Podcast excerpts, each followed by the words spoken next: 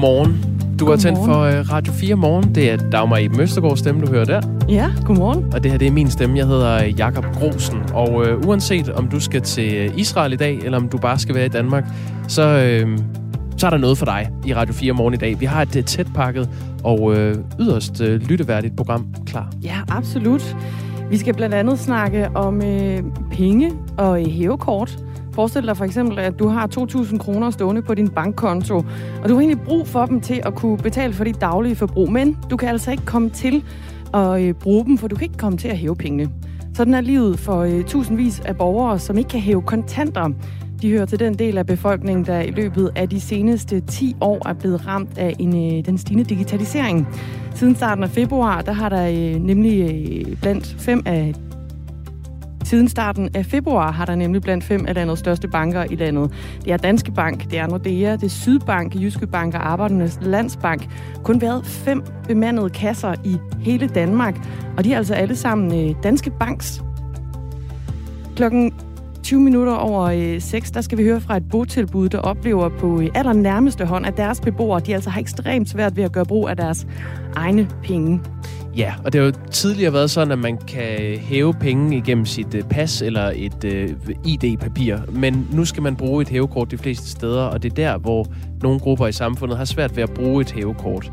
Uh, vi kommer også til at tale med interesseorganisationen for banker, Finans Danmark. Det gør vi også. Og det bliver først lidt over halv ni, så der er også noget at se frem til. Og i dag der drager øh, Mette Frederiksen, statsministeren, altså til Israel for at diskutere vacciner med premierminister Benjamin Netanyahu. For måske så skal danske penge altså være med til at finansiere en Pfizer-fabrik. Den idé den luftede statsministeren i går efter øh, spørgetimen i Folketinget der øh, øh, glæder jeg mig over, at Danmark kan lave et samarbejde med Israel, som er verdensmester i vacciner lige nu. Og det handler om at øge produktionskapaciteten. Og det kan godt betyde helt lavpraktisk, helt konkret, at vi sammen bygger fabrikker. Og det er helt konkret ikke helt ukontroversielt, at det her besøg det kan ende ud med en aftale om øh, dansk finansieret vaccineproduktion i Israel. Øh, det får voldsom kritik, det her forslag, øh, og Israel får hård kritik for ikke at give vacciner til de millioner af palæstinenser, der bor i de besatte områder på Vestbreden og i selvstyreområdet og i Gazastriben. En af de hårde kritikere, det er partiet Enhedslisten, og vi kommer til at tale med øh, gruppeformand Peter Velblund om den sag klokken kvart i syv. Og har du en holdning eller inputs til øh, blandt andet den historie, eller nogle af de andre historier, vi også øh, kommer omkring her i løbet af morgenen, så er du mere end velkommen til at skrive ind på sms'en. Det gør du til 1424. Du starter med R4, et mellemrum, og så naturligvis din besked. Klokken den er blevet 8 minutter over 6.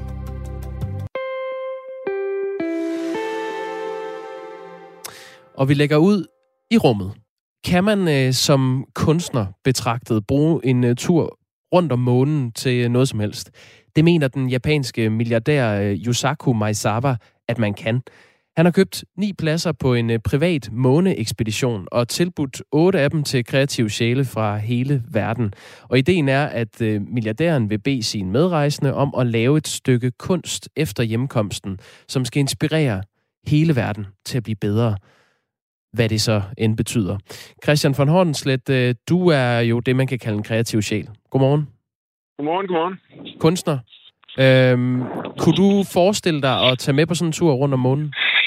Jamen, jeg har meldt mig. Det, jeg var, jeg, lige så snart jeg hørte om det, så meldte jeg mig. Det var jo det var fuldstændig fantastisk. Ja, hvorfor gjorde du det? Jeg tænker, det er bare tanken om at skulle forlade den her jord og komme videre ud. Det er ligesom at komme hjemmefra for første gang, at, altså, at man ligesom kan komme ud i en helt anden... Altså, jamen, der er mange ting i det. Altså, jeg, jeg elsker også tanken om, at, at siden øh, jeg var dreng og hørte om de her astronauter, der, øh, der så planeten udefra, som en blå kugle, der bare svæver i rummet. Det er sådan, det, man, man, man har jo ikke set jorden udefra på den her måde. Og så tænker man jo, altså som et, et, et, et for, en forskræmt eksistentiel sjæl, som jeg er, så jeg tænker jeg jo, hvad? Altså, hvorfor er det, at man ikke kan finde ud af at forvalte den her planet ordentligt? Hvorfor skal vi drukne os selv i forurening og krig og ballade? Og, øhm, og, øh, og, og hvorfor kan man ikke finde ud af at forvalte den her smukke planet? Det er sådan, det er sådan en tanke, jeg har haft med det. Øh, ja, så selvfølgelig det der med at komme, få muligheden for at komme ud og, og øh, at, at, at, at være, være i det næste, i den, den næste fase for menneskeheden. Og, og, og snuse til det, det er sgu da fantastisk. Hvad, hvordan argumenterede du? Altså, nu er jeg lidt interesseret i, når man sender sådan en ansøgning afsted, så hvordan fungerer det? Hvordan har du argumenteret for, at det lige var dig, der skal med på den her tur? Altså, jeg, jeg, jeg skrev ganske kort om, at øh, jeg er meget optaget af at øh, lære mere om mig selv og lære mere om, hvordan jeg reagerer. Fordi så kan jeg videregive den information til, øh, til, til, til kunstens verden og fortælle øh, øh, andre, hvordan jeg... Altså, jeg lever jo af at lave rapporteringer af, hvordan det er at være Christian von Hornslet. Og det sælger jeg videre som kunstværker. Og hvis jeg kan ligesom få noget ud af det møde med rummet og med den der astronautverden, øh, så, så, øh, så tænker jeg måske, at jeg kan komme op med noget sjovt og noget interessant. Og, og det, det, det var det, jeg formulerede kort i, i, i, øh, i det der øh, øh, anmeldelse. Mm. Det er Elon Musk, øh, en af verdens rigeste mænd, øh, hans rumfartsvirksomhed SpaceX, der står bag den her mission. Og tilbage i 2018 offentliggjorde han på en øh, pressekonference, at ham her, Maizawa, som den første nogensinde havde købt en turistrejse til månen. Her var Maizawas øh, oprindelige plan at invitere seks kunstnere med, men nu er feltet så udvidet til otte personer, og det er ikke længere et krav, at man er kunstner, øh, som du er, Christian von Hornslet. Man skal bare lave noget kreativt. Altså, hvad det så konkret betyder, øh, er ikke nærmere defineret endnu. Men det kan være øh, for eksempel altså dansere, malere, sangere, forfattere, kunstmalere, ja. Maizawa sagde på pressekonferencen tilbage i, i 2018, at han gerne ville have set, hvad Picasso, eller Andy Warhol, eller øh, John Lennon kunne have fået ud af en tur til månen. Og det er derfor, han vil give et almindeligt menneske, det vil sige mennesker, der ikke er astronauter, muligheden for at komme med på den her øh, tur. Christian von Hornslet, han, han siger sig selv, at målet er at give muligheden for at lave værker, der ikke er set før, og som inspirerer hele verden mod noget bedre. Hvilken øh, inspiration tror du, at du kunne få ud af en tur ud i det ydre rum? Altså, Øh, for først synes jeg, det er, det, er fanta- det, det, det, det er herligt, at der er nogle af de her tech-milliardærer, der ikke er så røvkedelige, og så bare gør det, lave noget sjovt for deres penge. Altså lave noget interessant, i stedet for bare at skrave flere penge til sig og, og presse lønningerne på Amazon og så videre. Det er, synes jeg, det, det er det første, som jeg synes var positivt. At man ligesom øh, har tillid til, at videnskaben og kunsten kan bidrage med nogle nye idéer og øh, kan være med til. Vi ved, vi ved jo alle sammen, at at når man hører et stykke Mozart eller Beethoven eller hører en uh, Kim Larsen sang, mm. det rører jo folk. Det rører jo folk at se noget kunst og høre noget.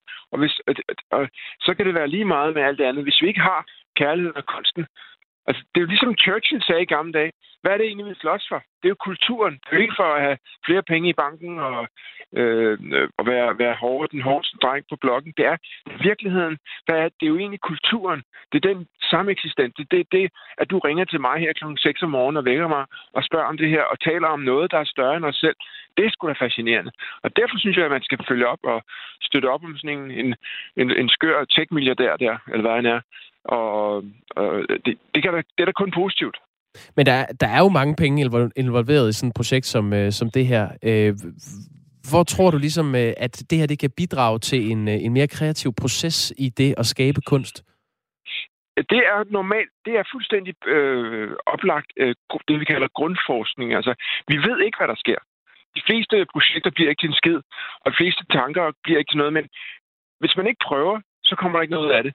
Altså, dengang den Lennon skrev Imagine, det var åbenbart, hvor han bare sad i sit sommerhus og lige lavede tre akkorder, men det var efter at være, have været i verden og havde set og, øh, øh, en masse ting, og så pludselig så kommer det frem. Og hvis man ikke altså den inspiration er enormt svær at snakke om, fordi den, den kommer her og der, og pludselig mange af mine idéer øh, øh, kommer jo måske, hvis jeg lige øh, står ved på bussen, eller skændes med konen, eller øh, rejse til Afrika. Det, man ved det ikke, men hvis man ikke udsætter sig selv for ting, så kommer der ikke noget ud af det. Og derfor synes jeg, det er fantastisk. Christian von Hornslet, øh, når man udsætter sig for ting, så bliver man på en eller anden måde også inspireret. Og nu er du jo allerede, kan man sige, i gang med processen for at, for at komme afsted til månen og øh, skulle lave et efterfølgende kunstværk. Er du allerede nu inspireret og har en idé om, hvad det kunne blive til?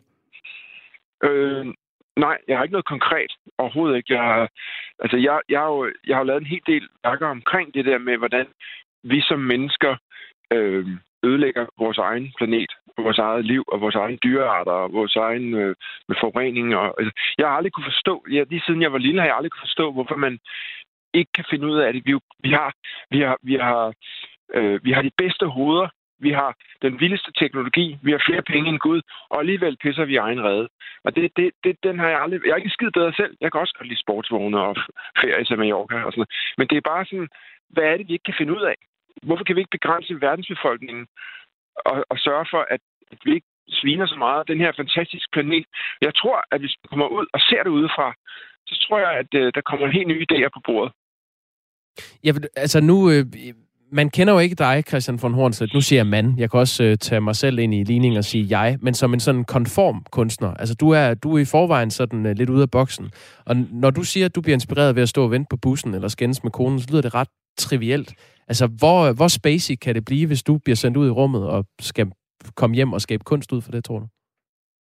Øhm, altså, jeg, altså, det kan jeg jo ikke sige nu, men jeg, jeg, jeg, jeg, har, jeg, jeg, jeg, jeg ved ikke, hvis du bare hvis du udplanter mig, altså ligesom hvis du får nyt værktøj, eller nyt studie, eller nye studie, øh, øh, hvis, du får nye, hvis du får nye kollegaer, mm. så, så foregår der ting. Altså det, det, det, det, er, det er bare en absurd og en interessant øh, udvidelse af ens øh, opmærksomhedsfelt, og det, derfor sker der ting og sager. Og det er, det er derfor, det er svært at snakke om. Det er grundforskning. Du springer ud i noget, du ikke ved, hvad er.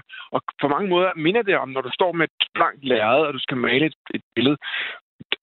Du aner ikke, hvor det går hen af. Det, det, du kaster dig bare ind i det. Og så opstår der ting undervejs, og det er det, jeg satser på. Christian von Hornslet, øh, jeg tror godt, du kan holde til den her sms, der er kommet ind fra Michael, mens vi taler med dig. Nu læser jeg den lige op, så kan du få lov til at reagere på den. Hornslet omkring månen og et kunstværk ud af det. Hans begrundelse for at deltage er, at det er ham og hans skræmte sjæl, der skal udtrykkes. Jeg vil ved på, at værket så bliver et foto af den blå jord med Hornslet skrevet henover. Suk. Hej fra Michael. ja, og det er jo fordi, grund til, at der har stået Hornslet på mange af tingene, som, hvor nærmest reklame, reklamen var større end værket, det, det var mit ydmyge forsøg på at, at, at spejle den idiotiske marketingskultur, vi lever i, hvor vi promoter øh, øh, varen mere end selve værket. Ikke? Du, du kender, altså, det, jeg synes, det er fascinerende, at vi har alle kæmper sig frem i, øh, i, øh, på markedet og, og, og, tage, og, og kaster deres brand foran sig selv, men alle har de samme produkter. Vi råber og skriger, men der er ingen, der siger noget.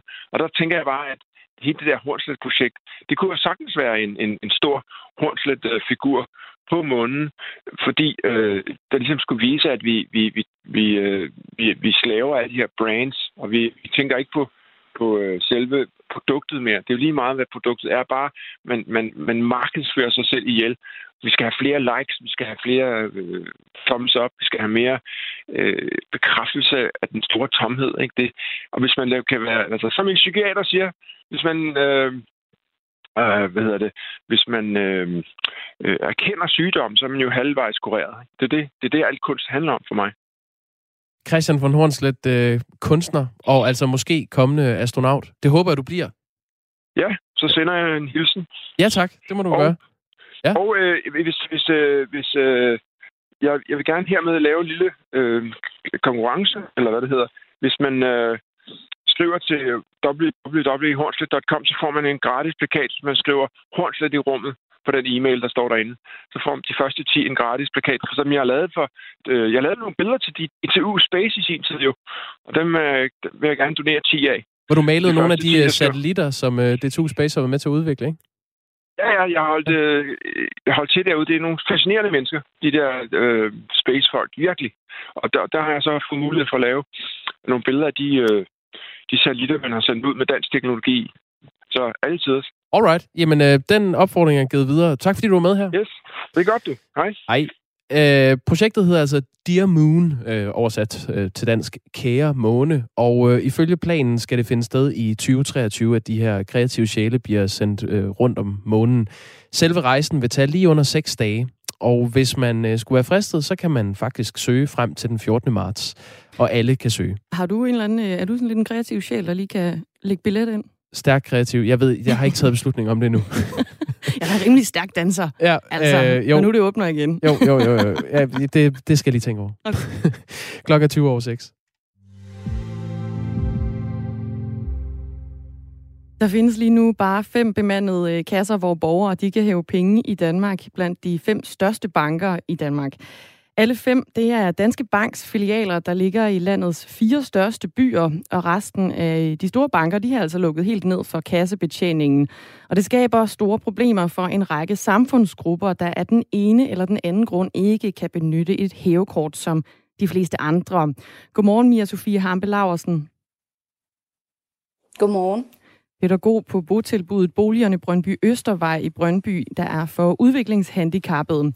Cirka halvdelen af jeres beboere har ikke kunne hæve penge siden midten af december, hvor Nordea, som mange af dine beboere har som bank, lukket sin sidste filial med kassebetjening, fordi færre og færre altså benytter sig af dem. Hvorfor er det, at de borgere, du tager dig af, de ikke kan bruge de penge, de har stående på deres konto? Øhm, det er fordi vi jo, som I nævnte tidligere, øh, støttede dem i at komme i banken og øh, hæve via deres ID-kort eller pas. Øh, og de kan ikke varetage en kode, øh, så derfor så har de ikke mulighed for at hæve deres penge nu, når kontantkassen er lukket. Og hvad betyder det for beboerne, at de ikke har mulighed for at hæve penge? Altså lige nu, så er der jo nogle øh, ting, der er nødt til at blive aflyst, indtil vi finder en løsning øh, på at få nogle penge. Og der ved jeg, at der er jo rigtig mange organisationer, institutioner og afdelinger, der ser på at finde en løsning, og jeg er i tæt dialog med vores egen kommune, som også arbejder på højtryk for at finde en løsning. Øh, men helt lavpraktisk lige nu, så er kassen ved at være tom, og vi bliver nødt til at udskyde ting eller finde på andre måder at kunne betale på. Ja, og hvad, og hvad er det for nogle, for nogle ting, der skal bruges penge på? Øhm, senest har vi haft en fodterapeut-tid, som der ikke var råd til, så derfor er vi i gang med at lede efter en, øh, en fodterapeut, hvor vi kan få regningen på fakturer, så vi kan tage i banken og betale den. Øhm, nu på grund af corona er der jo heldigvis ikke så mange arrangementer, der er nødvendige at aflyse, altså sådan noget som at tage ud og spise og i Tivoli, men øh, det bliver jo forhåbentlig snart en realitet igen, i takt med at landet åbner mere op. Øhm, så ja, det er helt konkret noget af det, vi har stødt på her senest. Og hvad siger beboerne til, at de ikke kan komme til deres penge? Øhm, mange af dem øh, har jo haft noget liggende, som vi har kunne bruge her de seneste par måneder. Øh, og i takt med, at landet har været lukket, øh, og vi har været øh, mere eller mindre i øh, isolation, indtil vi blev vaccineret, så har der jo ikke været den store brug for penge. Øh, Øhm, men de begynder at lægge mærke til det nu, også nu når butikkerne åbner op og sådan noget. Øh, så jeg tænker, der snart kommer en reaktion, og vi snakker jo med dem om, at vi prøver at finde en løsning. Der findes altså bare fem af de her øh, bemandede kasser blandt de fem største banker i Danmark. Og til sammenligning, der var der tilbage i 1992 2.467 bankfilialer, hvoraf i stort set alle havde øh, kassebetjening, hvor man altså kunne øh, hæve og indsætte penge. Udover folk med handicap, så rammer manglen på kassebetjening i bankerne også ældre mennesker og hjemløse, der altså ikke er øh, lige så langt fremme i, i digitaliseringen som, som så mange andre. Ifølge interesseorganisationen LEV, der repræsenterer de 50.000 danskere, der, der lever med udviklingshandicap, så handler det om eh, mange tusind personer med udviklingshandicap, der har de her eh, problemer. Men et helt præcist tal, det findes altså ikke. Mia Sofie Hampe Laursen, du har jo blandt andet skrevet et brev på vegne af dine beboere til Social, Indrigs og Finansudvalgene i Folketinget for at gøre opmærksom på, at der er et problem. Øh, men man kan jo både lave et fuldmagtshævekort, hvor du for eksempel får mulighed for at hæve penge på vegne af beboere, øh, eller beboerne kan få et, et, et værgemål. Hvorfor gør I ikke bare det? Øh, vævemål er klart en mulighed, men det er langt fra den rette løsning for alle de borgere, der er blevet ramt. Vævemål skal være den aller sidste udvej, og det skal først forsøges med nogle mindre indgribende støttetiltag. Øh, vævemål skal ikke bare tildeles en person, fordi de har et øh, handicap. Og det her er en borgergruppe, som ikke tidligere er blevet beskikket en væve. Så jeg, det er ikke alle, det er relevant for nu. Og så det er helt afgørende, at der bliver sat fokus på borger, altså at der ikke bliver sat fokus på borgerens handicap, men derimod de der barriere, vi har i samfundet. Det, der kan være, en begræn, det, der kan være med til at begrænse det, den enkelte borger, ah, borgers mulighed for at deltage i samfundet på lige fod med andre Altså eksempelvis, så borgeren kunne selv tage i banken og bede den venlige kassedame om penge. Men nu så skal de betale for en væve og ledsages af personalet til den nærmeste hæveautomat. Altså vi fratager noget selvstændighed fra dem og en valgfrihed fra dem ved enten at have vævemål eller en fuldmagt. Øhm, og det er ikke, altså nogle af borgerne vil det sagtens være en mulighed for med et vævemål, og det skal der jo ses på. Øhm, heldigvis så er der jo også flere former for vævemål. Altså der er ikke kun vævemålet, hvor de bliver totalt umyndiggjort. Der er også kun på den økonomiske del. Og så er der jo nogle borgere, der ikke har så mange midler. Øhm, så heldigvis dem, der ikke har en indkomst, der overstiger x antal kroner årligt, de skal heller ikke selv betale for væven. Hvorfor laver man så bare økonomiske værgemål, hvis man kan lave det særskilt på, på økonomien? Øhm, det er også klart en mulighed for nogle af dem, men det vil så stadig øh, gå ud over de borgere, der selvstændigt har kunnet tage ned i banken og hæve penge. Fordi at det vil jo ikke løse øh, problemet med ikke at kunne få kontanter. Det vil jo bare løse problemet i forhold til, at vi må hjælpe dem med at hæve penge. Så den borger, der selv har kunnet tage ned i banken før i tiden, skal nu ledsages af personale ned og hæve penge. Der er jo nogle af beboerne, som, som du også taler om, der ikke kan huske en, en pindkode for eksempel til, til et, et dankort. Ja. Hvorfor giver det så mening, at de skal, de skal håndtere en masse kontanter selv, uden en værve for eksempel? Fordi at de kan godt øh, overskue pengens værdi. Øh, de kan lære, øh, hvor meget de forskellige mønter og sedler er værd. Og øh, det kan vi jo støtte dem i og snakke med dem om, og hvis de gerne vil have råd til det ene, hvor mange penge skal der så bruges på det, og hvad skal de øh, prioritere ud fra deres egen ønsker og behov. Øh, det er jo noget, vi har mulighed for at støtte dem med. Øh, men der er simpelthen nogle af borgerne, der ikke kan lære en pengekode eller lære øh, automatens øh, funktioner uden noget. Så de muligheder, øh, du har lige nu, som den, der tager dig af de her beboere, hvilke muligheder har du for at, øh, jamen for at omgå det her med, at der står en masse penge og brænder ind på nogle konti? Altså i øjeblikket, der bliver der jo brugt rigtig meget tid på at finde nogle løsninger, og så prøve at handle på de her løsninger. Og det er jo så også tid, der bliver taget fra de varme hænder på gulvet. Øh, vi har prøvet at søge mulighed hos de pårørende, og det er ikke alle pårørende, der har mulighed for det, og det er ikke alle beboere, der har pårørende. Vi øh, har sågar kigget på, at man kunne bestille valuta, øh, som man kunne gå ned i banken og hæve. Og så kan man betale med euro rigtig mange steder og få tilbage danske penge. Øh, så det er vi ved at se ind i, om det er muligt at gøre. Øh, og så kigger vi også på væve, om væve er den rette mulighed, men det er også en længere søgeproces. Mia Sofie Hampe Laversen, mens vi taler med dig, har vi fået øh, nogle sms'er om, at Coop Bank ja. er et sted, der har kontanter. Der er Arne skriver her, man kan skifte til Coop mm. Bank, så kan man hæve op til 4.000 kroner om dagen ved alle kasser i Kvickly, Fakta, Brusen og så videre, uden i øvrigt at skulle betale gebyrer. Er det noget, I har undersøgt? Overhovedet ikke. Det siger mig ingenting. Hmm. Øh, det var måske værd vi har snakket om... Ja, vi har nemlig også snakket om det her med at rykke vores borgere til Danske Bank, fordi det ville være muligt for os at tage til en filial, men set over de seneste par år, der har Danske Bank gjort det samme som Nordea, øh, bare lige et år senere. Øh, så vi er desværre bange for, at det er den her vej, det går med alle kontantløse, eller med alle kasser. Øh, ja. Mia Sofie og det er også derfor, jeg har tilsluttet mig. Mia Sofie Hampe Larsen, lige her til sidst, ganske kort. Senere på morgen, der skal vi tale med direktøren for digitalisering i bankernes erhvervsorganisation Finans Danmark. Hvad synes du, bankerne de kunne gøre for at lette livet for dig og dine beboere? Jamen, øh, ligesom man kan gå ind på deres hjemmeside nu og bestille valuta til en kommende rejse, at man så kunne gå ind og vælge, at man kunne bestille kontanter, så man kan komme ned i banken og hæve det. Øh, det vil ikke hjælpe de borgere, der selvstændigt har kunnet tage ned i banken, medmindre de kan ringe til deres øh, nærmeste filial og lave en bestilling. Det ved jeg, man har gjort med nogen for noget, nogen øh, blinde, mm. at der er en mulighed for at ringe og bestille kontanter. Mia Sofie øhm, Hampe vi har nyheder, ja. der presser sig på. Jeg siger tusind tak, fordi du var med. Ja.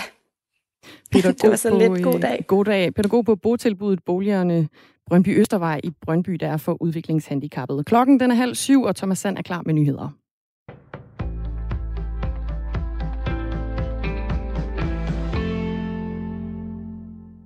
Fra i dag bliver det igen muligt at se giraffer og zebraer boldre sig i zoologiske haver landet over.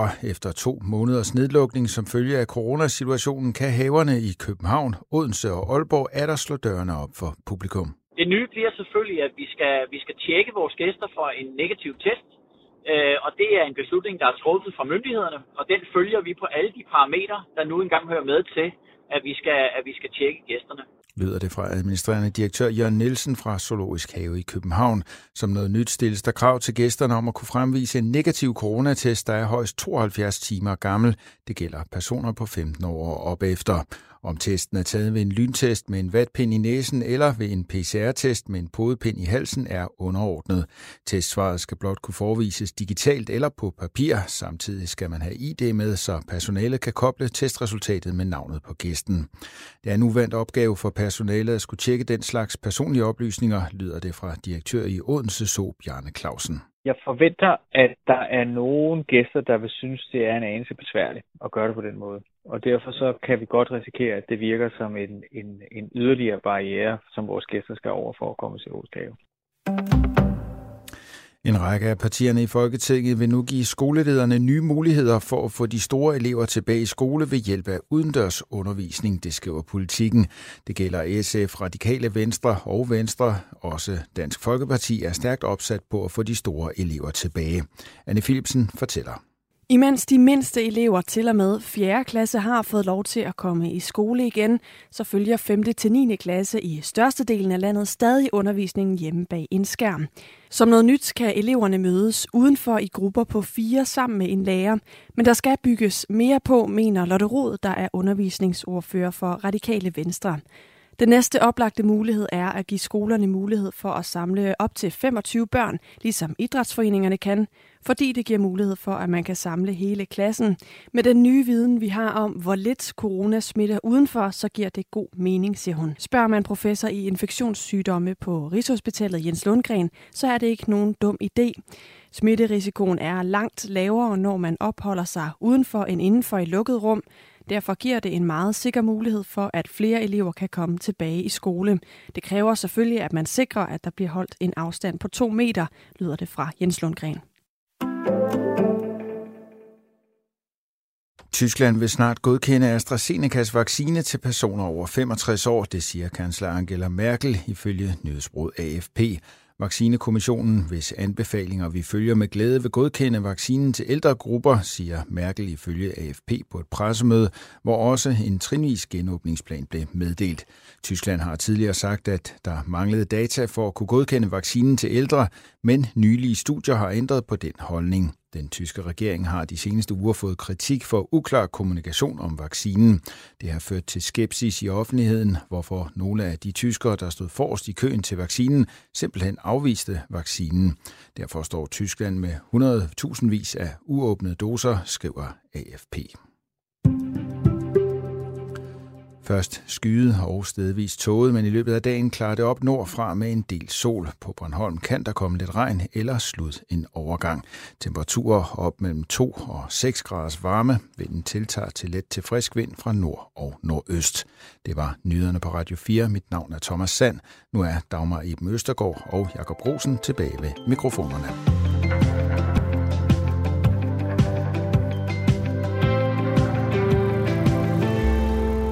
Det kan du regne med, vi er. Og det er blevet torsdag, og det har øh, vores øh, gode lytter Ronny noteret sig. Torsdag er weekend forude, og lige i dag kan vi fejre Shaken Stevens, som fylder 73 år. Der var engang, man kunne svinge benene på et diskotek til hans musik, men må ikke, det sker igen en dag. God torsdag fra Ronny. Og øh, Ronny han har taget sin telefon, så han skrevet den her besked. Ej, han har først været inde og tjekke, om det nu var Shaken Stevens fødselsdag, og det, det har han konstateret, det var det. Så har han sendt en besked til 1424 og begyndt beskeden med R4. Og det skal være en opfordring herfra, at øh, det kan alle gøre, hvis man har lyst til at byde ind i de øh, interviews, vi har. Hvis man har øh, kommentarer eller øh, spørgsmål til de kilder, vi taler med, så send dem. Så kommer de ind til os. Ja. Dagmar i Møstegård og Jacob Grosen er på plads her de næste to og en halv time, og nu skal det handle om øh, dagens store historie. Vores statsminister skal til Israel. Ja, hun lander i Israel sammen med øh, sin øh, europæiske kollega, Østrigs forbundskansler Sebastian Kurz. Officielt så øh, lyder formålet med besøget her, at de to de skal studere Israels succesfulde gennemvaccinering af befolkningen mod covid-19 og undersøge et muligt samarbejde om forskning. Godmorgen, Hans Henrik Fafner. Ja, godmorgen. Journalist, der altså følger statsministerens besøg, og du er med os fra Jerusalem. Vi træder lige et skridt tilbage her en gang, fordi hvad er det, der gør Israel så specielt, når det kommer til corona, at Mette Frederiksen altså rejser hele den lange vej på øh, lige netop det her tidspunkt? Ja, altså øh, premierminister Netanyahu har jo været hurtigt ude og lavet en god aftale med Pfizer, øh, og det betyder, at leverancerne har været rigelige hele vejen igennem. Øh, lige nu er situationen, at 90 procent af alle israelere over en alder på 50 allerede er blevet vaccineret, og for gruppen, der er over 16, er det omkring halvdelen af befolkningen, så det er imponerende tal. Øh, men der, der, der ligger selvfølgelig også, at Israel har et øh, teknisk know-how af en high-tech nation, og, og det er også derfor, Mette Frederiksen kommer hertil øh, for at lære af, øh, hvordan israelerne gør, og hvordan man kan videreudvikle et teknologisk samarbejde for at øh, udvikle nye vaccinetyper til fremtiden. Og hvad er det, de er så high-tech på i Israel? Altså, de er high-tech på almindelig øh, computerteknologi, men øh, på medicin- medicinalforskning i allerhøjeste grad også. Øh, så øh, der kan de altså nogle ting, som, som, som er, er netop er noget af det, som Mette Frederiksen skal ned og studere. Så, så der er helt oplagt nogle, nogle muligheder for samarbejde der. Israel går jo øh, til valg den 23. marts, og Benjamin Netanyahu, den israelske premierminister, står anklaget i flere korruptionssager og kan altså øh, risikere fængsel, hvis ikke han vinder det her valg. Hvor stor en håndsrækning er det til Netanyahu, at den danske statsminister besøger ham nu?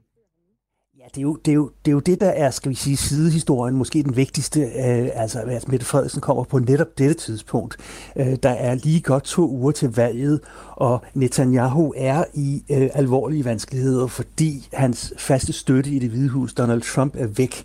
Øh, fredsprocessen ligger Øh, der er økonomisk krise, og først og fremmest så er Netanyahu over, øh, under, under stort angreb fra den israelske befolkning, fordi han simpelthen har, har, øh, har fejlet under smittebekæmpelsen. Øh, og derfor satser han nu stort på, at denne her imponerende vaccinationskampagne kan øh, redde hans politiske liv.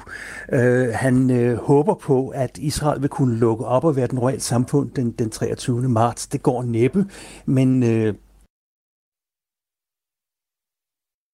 Jeg tror måske, vi mistede en forbindelse. Hans Henrik Fafner, er du stadig med? Hallo? Øh, håndsrækning, ja. Hans Henrik. Det, det kan blive en... Ja, hallo? Der er simpelthen lige lidt udfald på, øh, på forbindelsen. Jeg, jeg, jeg tror, vi skal prøve at se, om vi kan ringe til Hans Henrik øh, Fafner i stedet for. Det, det sker nogle gange, det der, når man øh, medvirker. Vi kan lige så godt lægge kort om, både Fafner medvirker øh, gennem en app, og før man kritiserer os for at bruge den app, så vil jeg sige, det er normalt, at man bruger den app i, i radiobranchen. Man bruger Ganske. det er også. Men ja. hvis man ringer til en telefon, hvor folk medvirker gennem den app imens, jamen så ryger forbindelsen, og det er simpelthen så irriterende, når det sker. Men vi er ved at ringe ham op på et øh, ganske almindeligt telefonnummer i, øh, i stedet for. Det kan være, du skal fortælle lidt om, øh, om sådan et lidt centralt fakta om den her sag, Dagmar. Vi kan i hvert fald sige, at øh, statsministeren hun tager til, tager til Israel, og det er altså i dag, hun tager afsted, og det handler jo alt sammen om den her øh, muligheden for et samarbejde med Israel. Det er jo ligesom det der udgangspunktet. Det er jo sådan en lille smule kontroversielt, dels fra dansk side, men også øh, Netanyahu, fordi han jo står anklaget for nogle, øh, for nogle sager lige nu for noget korruption, øh, og håber jo lidt på, at øh, det her det kan vinde noget, få lidt medvind, så han kan få lidt medvind. Ja, dertil kan vi lægge, at, øh, at kritikken herhjemme også går på, at øh, israelerne har undladt at give vacciner til de millioner af palæstinenser, der bor i øh, de besatte områder på Vestbreden og i selvstyreområdet og i Gazastriben. Og øh, vi kommer til at tale med Peter Velblund, som er gruppeformand for Enhedslisten, om en øh, 8-9 minutters tid. Så det er, det er om den diskussion. Men nu har vi øh, Fafner på i... Nej, vi har simpelthen mistet øh, Hans Henrik Fafner. Der er ikke hul igennem. Jeg kigger ud på producer. Katrine Volsing. Nej. Nej. Han er væk. Hans Henrik Fafner. Det er en øh, kæmpe skam. Vi ville også gerne have snakket lidt mere med, med Hans Henrik Fafner, der altså er journalist, og som følger Mette Frederiksens besøg i Israel, som hun tager, øh, tager afsted. Øh. Nu får vi en melding på, at han er der igen. Hans Henrik Fafner, er du der? Er det spændende at lave er live radio? Altså ikke. Ja, det, det duer ikke. Det er noget baks. Vi, øh, vi går videre. Vi går videre. Og øh, det her, det er altså en, øh, det her besøg, som Mette Frederiksen øh, aflægger Israel i dag. Det er noget, vi kommer til at beskæftige os med, med forskellige øh, øh, indgange til det. Vi kommer også til at tale med Janne Jørgensen fra Venstre, og det gør vi klokken kvart over syv. Nu er klokken 20 minutter i syv. Men vi kan jo lige tage en, øh, en hurtig øh, omgang på, øh, på coronavirus i Danmark, når nu Mette Frederiksen hun tager afsted for at øh, løse udfordringerne. Fordi øh, vi har jo allerede konstateret den sydafrikanske variant. Den britiske variant er efterhånden øh, ganske fremherskende i øh, den danske coronaepidemi. Jeg tror, de seneste tal fra sundhedsminister Magnus Heunicke, det var, at den fyldte 72 procent, skrev han på, øh, på Twitter forleden dag. Øh, og nu er det første tilfælde af den øh, britiske, nej, den brasilianske variant, altså øh, også konstateret mm. øh, her hjemme i Danmark. Kort inden øh, kl. 14 i går, der skrev sundhedsminister Magnus Heunicke nemlig på Twitter, at øh, den brasilianske P1-variant, den nu er øh, fundet i Danmark, og der er iværksat en øh, intensiv smitteopsporing. Og varianten den er fundet af Danmarks Tekniske Universitet, der altså hjælper med at analysere coronaprøver, og så er den sidenhen blevet øh, bekræftet af Statens Serum Institut, skriver, øh, skriver Heunicke også. Øh, studier fra udlandet har tidligere vist, at øh, den her brasilianske øh, P1-variant, den kan være resistent over for nogle vacciner, så det giver jo sådan lidt ekstra, øh, ekstra spænding herhjemme, må man sige. Øh, og derudover så kan de antistoffer, man får efter at have været smittet, altså være øh, ineffektive. Øh, og hvad, hvad ved man så om P1, altså øh, mutationen, den brasilianske forstået? Jamen, det vi ved er, at den største viden om den kommer fra den øh, brasilianske by Manaus, hvor øh, 70 procent af befolkningen havde antistoffer mod den oprindelige coronavirus, fordi de havde været smittet en gang. Øh, og der var teknisk set tale om øh, det, man har talt om i et år nu, altså flokimmunitet i det samfund. Men alligevel blev byen ramt af en ny smittebølge, øh, da varianten P1 opstod. Og der er ifølge Statens Serum Institut stor mistanke om, at øh, P1 har øget øh, smitsomhed, men det er ikke endeligt bevist. Og man ved ikke, om den medfører, øh, medfører et alvorligere øh, sygdomsforløb eller forhøjet dødelighed. Men den brasilianske variant har den mutation, der hedder det har du glemt lige om lidt igen, men E484K, som studier har forbundet med nedsat følsomhed for neutraliserende antistoffer. Øhm, ja, hvor udbredt er den så i Danmark? Det ja. ved vi ikke, men vi ved, at det første tilfælde er blevet konstateret i Region Hovedstaden. I Region Hovedstaden, ja. Klokken den er blevet 17 øh, minutter i syv.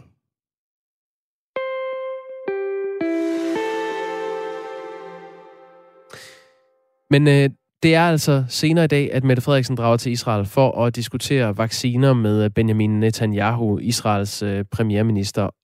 Måske skal danske penge være med til at finansiere en Pfizer-vaccinefabrik. Og øh, vi kan lige høre, hvad statsministeren sagde, da hun øh, luftede det her, den her idé efter spørgetimen i Folketinget i går. Øh, og derfor er mit primære ærne, det er jo at få, øh, dels at få så mange vacciner tilvejebragt til danskerne nu, men også at vi får lagt en langsigtet vaccineplan. Og der øh, øh, glæder jeg mig over, at Danmark kan lave et samarbejde med Israel, som er verdensmester i vacciner lige nu. Og det handler om at øge produktionskapaciteten. Og det kan godt betyde helt lavpraktisk, helt konkret, at vi sammen bygger fabrikker. Peter Velblund er gruppeformand og øh, til i det, der hedder corona-ordfører for Enhedslisten. Godmorgen. Godmorgen. Det her, det øh, skuer i dine ører. Hvorfor gør det det? Ja, det gør det, fordi altså, vi er jo fuldstændig enige i, at, øh, at vi skal sikre os, at vi får lavet en langsigtet plan, også med en, en egen produktion af vacciner. Øhm, men det oplagte vil jo være at se til de øvrige nordiske lande, øh, som jo er lande, der ligner os i forhold til, til infrastruktur, i forhold til adgang til, til offentlig forskning, øh, og jo også for at sikre en, en, sikre en fremtidig øh, forsyningsstabilitet. Altså, jeg synes, når statsministeren kalder Israel for verdensmester i vacciner, altså der er øh, omkring 5 millioner øh, palæstinenser på, i de besatte områder, som, som Israel folkeretligt har forpligtelsen til at, at sikre vacciner. Øh, det har FN gjort meget klart. Øh, dem har Israel jo ikke sikret vacciner til. Øh, den aftale, der er indgået med, med Pfizer omkring vaccination, betyder, at, øh, at israelernes sundhedsdata bliver, bliver udleveret til Pfizer, eller Pfizer får adgang til dem, det, det synes jeg heller ikke er et eksempel til efterfølgelse. Øh, og derfor så er jeg ret uforstående over for, øh, hvorfor statsministeren rejser til et land med en korruptionsanklaget øh, statsminister, som, øh, som i øvrigt har et, et temmelig tvivlsomt øh, forhold til folkeret og internationale konventioner. Hun er jo ikke kommet med mange detaljer om øh, den her rejses formål, udover ideen om vaccineproduktion, og så eventuelt muligheden for at købe overskudsvacciner øh, af Israel. Og Israel har tidligere meddelt, at man overvejede at sende de her overskudsvacciner til, øh, til landets allierede. Peter Velblund, hvis man nu, altså hvis en fabrik i et andet land kan bidrage til et, hurtigere genåbning, og to, hurtigere epidemikontrol, også på længere sigt, er der så ikke en, en god øh, god ræson i at gøre det? Øh, nu er det jo lidt absurd at tale om overskudsvacciner i Israel, i og med, at der, som jeg nævnte tidligere, er 5 millioner palæstinenser på de, i de besatte områder, øh, som Israel har forpligtelsen til at, at sikre at blive vaccineret. Øh, og så længe de ikke er vaccineret, så er det svært ved at se, at der er tale om, om overskudsvacciner. Øh, og, og det er klart, selvfølgelig skal vi se på, hvordan vi også øh, fremadrettet kan, kan sikre en, øh, en vaccineproduktion, der også er under demokratisk og offentlig kontrol. Men, men det, vi taler om her, er jo en aftale med et, en stat med, med et temmelig tvivlsomt forhold til, til internationale konventioner og folkeret. Det er også en, en, en fabrik, som øh, man skal bygge i samarbejde med Pfizer, som jo netop ikke sikrer den uafhængighed af medicinalindustrien, som, som, øh, som statsministeren jo ellers øh, taler for. Øh, så, så derfor så er jeg svært ved at se, at det her det er løsningen på det problem, som, jeg synes er helt reelt, at vi bliver nødt til at sikre os, at vi også i, i fremtiden kan få en vaccineproduktion, hvor vi er uafhængige af, af medicinalfirmaer og deres, øh, deres interesser, hvor, de, hvor vi også har haft svært ved at få, få indsigt i, øh, i de kontrakter, der er blevet lavet mellem EU og, og medicinalindustrien. Så der er et problem. Jeg synes bare, at den løsning, man peger på, er fuldstændig forkert. Nu, øh, nu ved jeg, at du, du anfægtede lidt før det her med, at, øh, at Israel skulle være verdensmester i vaccineproduktion, men nu øh, vi havde vores freelancer journalist med fra Israel, Hans Henrik Fafner, lige før vi talte med dig, Peter Velblund. Og han, han talte netop om det her, altså hvor, hvor langt fremme i skoene Israel er på det her område. Du vil hellere have, at man kiggede mod et nordisk samarbejde og lavede en, en fabrik her i Norden, der kunne gøre det. Er det ikke sådan, vi skal forstå det? Jo, altså i hvert fald så bør man undersøge de muligheder. Altså vi har jo tidligere stillet spørgsmål til det og, og fået det svar, at, at man formentlig i løbet af et års tid ville kunne etablere en, en vaccineproduktion. Og i og med, at vi her taler på et langsigtet plan, så var det oplagt jo at, at undersøge den mulighed, om man kunne gøre det sammen med, med andre sammenlignelige lande, også fordi det vil jo sikre en langt større grad af, af forsyningssikkerhed og prisstabilitet, øh, også i en fremtidig konflikt. Men øh, hvilke andre lande egentlig, hvis man nu øh, går ned med af den her vej, øh, hvilke andre lande bør man så undlade at samarbejde med i forhold til produktion af vacciner, hvis det står til enhedslisten? Om der, der er jo mange lande, hvor man kan sige, at det, det vil være underligt at indlade et samarbejde med. Altså, det kunne være Kina, det kunne være Saudi-Arabien, øh, bare for at nævne øh, nogle enkelte. Hvad med Ungarn? Men, men Ja, Ungarn vil... Øh, altså nu er, øh, har, jeg synes jeg, er jo den opfattelse, at Ungarn har et temmelig uh, tvivlsomt forhold til, til menneskerettighederne også. Så, så det er også derfor, jeg peger på de nordiske lande, fordi vi netop der undgår at rode os ud i, i en situation. Altså meget bekendt er, er der hverken uh, nordiske statsledere, der er sigtet for, for korruption eller for, for brud på, på menneskerettigheder. Uh, og, og derfor så, så er det oplagt jo, at hvis man skal have en stabil produktion i fremtiden, jamen så skal man heller ikke gøre sig afhængig øh, af lande med et tvivlsomt øh, forhold til folkeret eller, øh, eller en, en usikker geopolitisk øh, position. Og, og derfor så er det oplagt jo at se til de øvrige nordiske lande, som vi står med præcis den samme problemstilling, og som i øvrigt har et sundhedsvæsen og nogle samfundsforhold, der minder om vores egne. Øh, og der vil man jo også have muligheden for at kunne etablere en produktion, hvor man kunne sige, at her ophæver vi licenserne og at donere øh, donation, øh, vaccinationer til, til lavindkomstland. Mm. Hvad med øh, Tyrkiet? Det ville vel også være problematisk? Ja, det, altså, jeg synes, der er rigtig mange lande, der vil være mere problematiske end de nordiske lande, så derfor forstår jeg ikke, hvorfor man ikke undersøger den mulighed, der er åbenvis i første omgang. Mm. Men du nævnte også Kina, og Rusland ville vel også være et problem?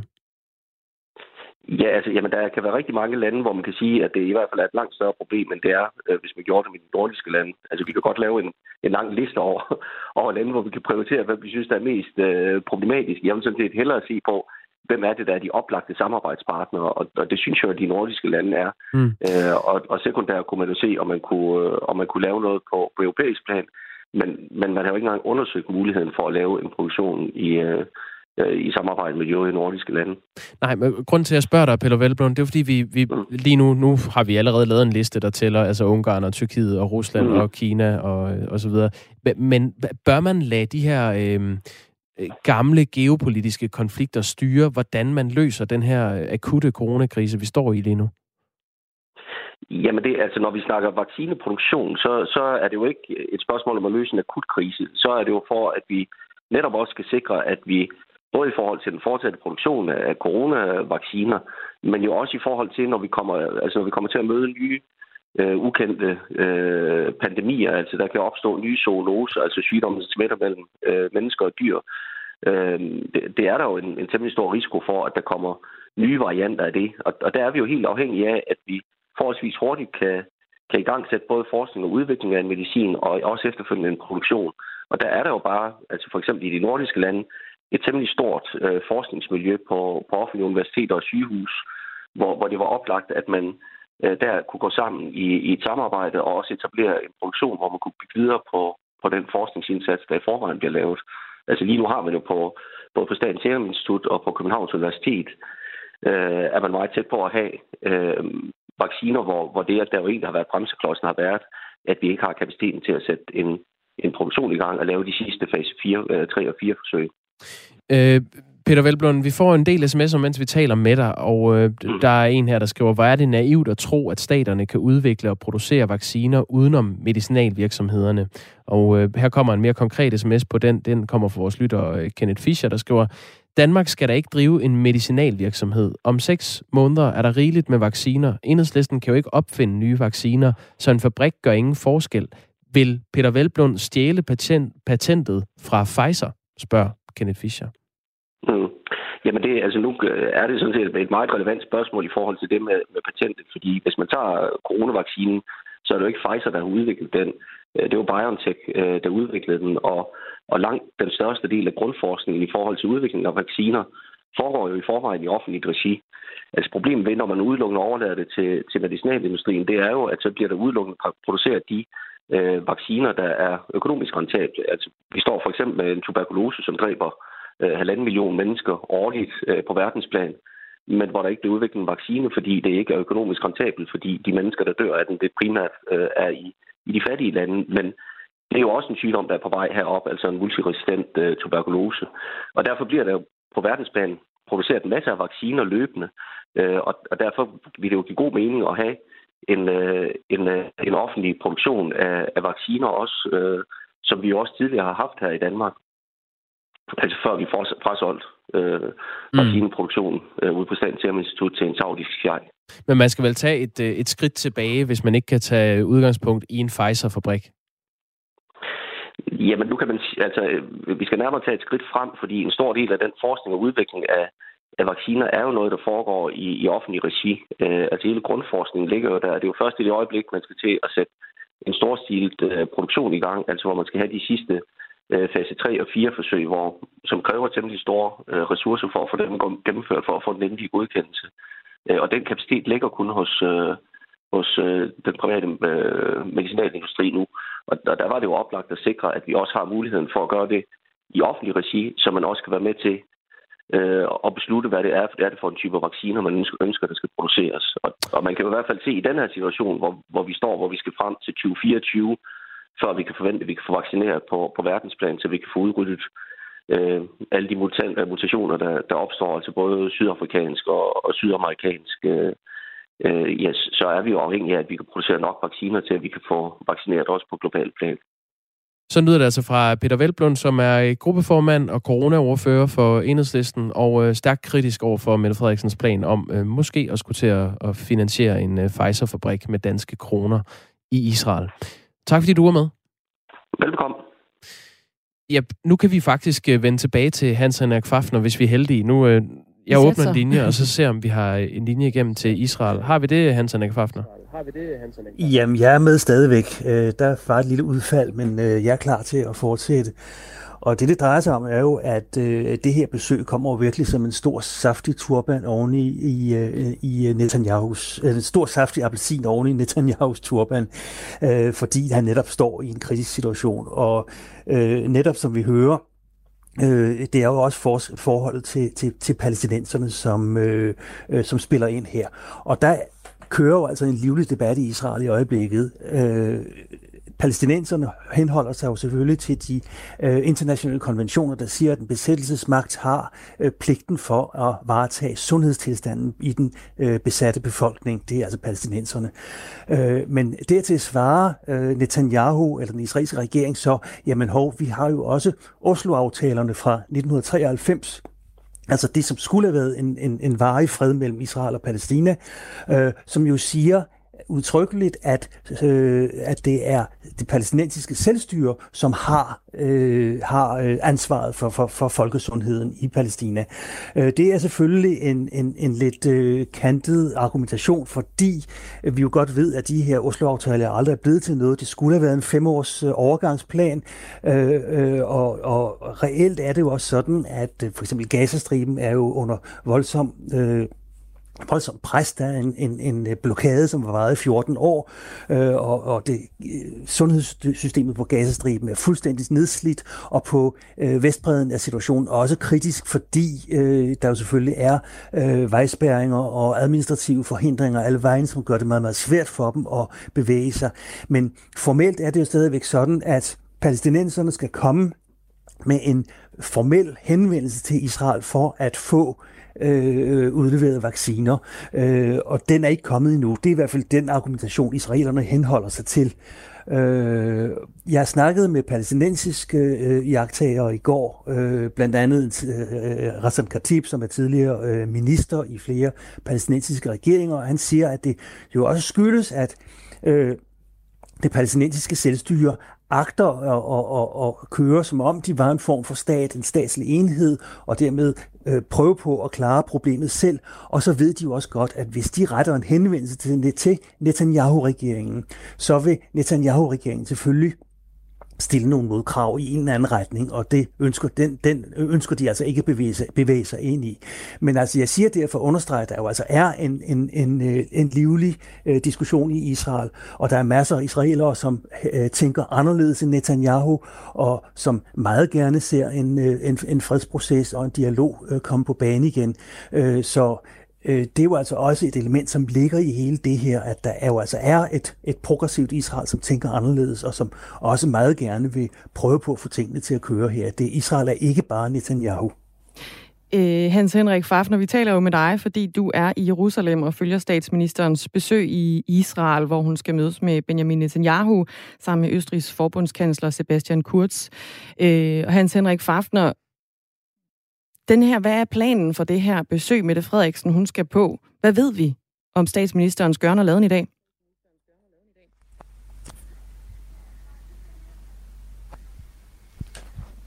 Ja, hallo. Vi har simpelthen udfordringer med at komme igennem til Hans Henrik Fafner hele vejen i Jerusalem. Det, det er simpelthen det, vi, øh, det, vi når med øh, omstillingen til Israel. Den har givet noget baks, og det, øh, det må vi bare beklage. Det er en ærgerlig situation. Det er en brændærgerlig altså, situation, øh, men altså teknik vil ikke altid, hvad man gerne selv vil. Show must go on. Han, øh, han tog øh, fint handsken op igen. Altså Hans Henrik Fafner, som er journalist og øh, udenlandsredaktør på det medie, der hedder POV International. Han bor i Tel Aviv. Øhm. Til gengæld så virker teknikken på sms'en. Øh, du snakkede lige før med øh, Peter Velblom fra Enhedslisten, som øh, synes, man skulle øh, i gang med at lave en, en fabrik på en eller anden måde i et nordisk samarbejde, der skriver Troelsind. Øh, som håndværker vil jeg lige indskyde, at det ikke bare lige siger vupti, og så øh, er der en fabrik klar til, klar til produktion. Det tager lidt længere tid. Jens Bernburg, han skriver også, han har ikke glemt øh, frasalget af vaccineproduktionen øh, på Statens Serum Institut. Han skriver, og igen og igen er der ikke røde ører i Folketinget over salget af vaccineproduktionen til en prins fra Mellemøsten. Venlig hilsen, Jens Bernburg. Øhm, Ungarn har et tvivlsomt forhold til menneskerettigheder, er der en, der citerer øh, Peter Velblund for. Men det har Kina ikke, skriver han så, øh, den her øh, lytter. Enhedslisten vrøvler som vanligt. SMS'en den er øh, som altid åben, og du er også mere end velkommen til at byde ind. Det kan være med en holdning Det kan være med et spørgsmål, det kan være med inputs. Du skriver ind til 1424, du starter beskeden med R4 og laver et mellemrum og skriver så bare løs. En ting er, at øh, Israel øh, er et øh, kontroversielt land at samarbejde med i den her sammenhæng, men spørgsmålet er også, om Danmark kan køre solo i forhold til at skaffe de her vacciner mod corona. Det er jo et brud med den EU-solidaritet, Danmark har forpligtet sig til. Det skal vi tale med Janne Jørgensen om kl. 20 minutter over syv. Lige for nu er klokken syv. Du lytter til Radio 4.